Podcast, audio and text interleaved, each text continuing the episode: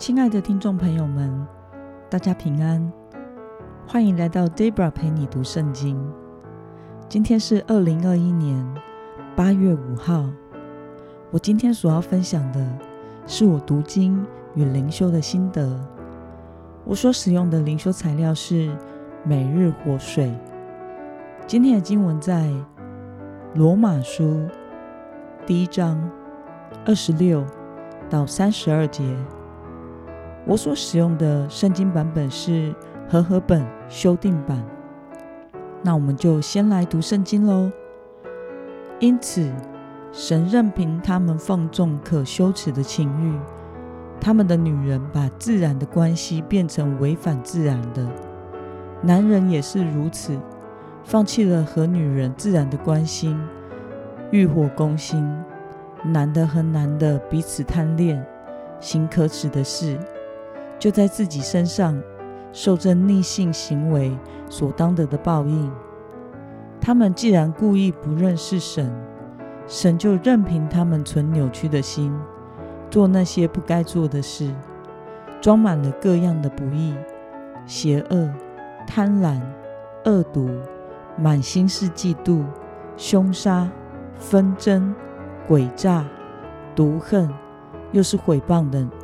说人坏话的，怨恨神的，侮辱人的，狂傲的，自夸的，制造是非的，忤逆父母的，顽梗不化的，言而无信的，无情无义的，不怜悯人的。他们虽知道神判定做这样的事的人是该死的。然而，他们不但自己去做，还赞同别人去做。那么，我们来观察今天的经文内容：上帝如何对待那些按着自己的私欲而活、故意不认识神的人呢？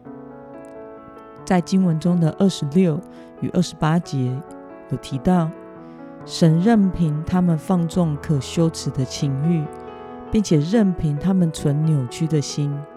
做那些不该做的事情，那么这些故意不认识神、陷在罪中的人，还会如何对待别人呢？我们从经文三十二节可以看到，这些作恶的人不只是自己犯罪，还会像灭效一样影响其他人，让别人也一起做，陷入罪恶中。故意不认识神的人，会用明知神不喜悦的事物来满足自己的私欲，他们沉浸在短暂的最终之乐里，但那却是走向灭亡的道路。今天的经文中可以带给我们什么样的思考与默想呢？恶人为什么喜欢拉拢其他人一起犯罪呢？我想是因为。为了让自己的罪合理化，减轻良知的负担吧。在我们小时候做错事，被父母责备时，我们时常会推脱说，是那个谁谁谁先做的，或者我们会说，全部的人都一起这么做啊。记得在高中的时候，我们班的男生做了一件很不对的事。他们趁着教官室没有人，偷偷进去偷走了南军训期末考卷，影印了再回拿回去。因此，全班的男生在考前都拿到了期末考题，大家都很欢乐，因为每个人都有份，每个人都拿到了。结果不幸这件事情东方事发，教官知道了。把考题全部都换掉。考试那一天，他特别来到我们班上监考，还说了：“怎么样？出乎意料吧？偷考卷嘛，那就自己承担后果吧。”我不知道那一次我们班的男生军训课被当了多少人，我只知道那一天当教官走出去之后。一堆男生偷偷的在骂：“吼、谁说出去的？大家都想要抓到那个诚实正直的凶手，把他打一顿。那么，看到恶人喜欢拉拢其他人一起犯罪，你有什么感想呢？我想，中文有一句谚语是“天下乌鸦一般黑”。一个人犯罪很明显，如果每个人都这样做，似乎就可以把一件事情合理化了。记得在多年前，香港有一位很有名的影帝。婚外出轨，生了私生子。当时被报道出来时，他做开了记者会，公开道歉。他是这样说的：“我对不起大家，我做了不好的事，我犯了一个全天下男人都会犯的错。”当时我觉得很疑惑，全天下并没有每个男人都外遇啊。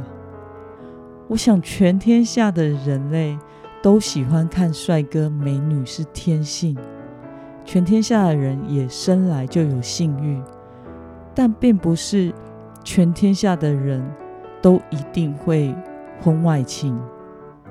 如果一个活在基督里、时常受圣灵管理的人，或许在试探来临的第一步，神就使他止步了。